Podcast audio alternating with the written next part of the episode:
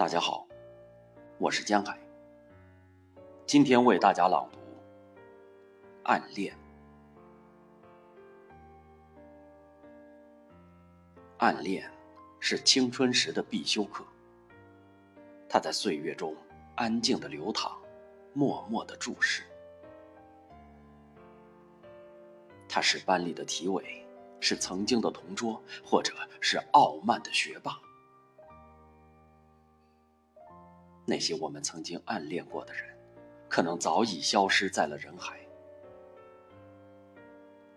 我们最后没有在一起，甚至你都不知道我喜欢过你。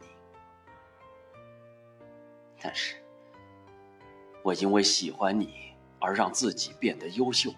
这是与你相遇的时光里最难忘的记忆。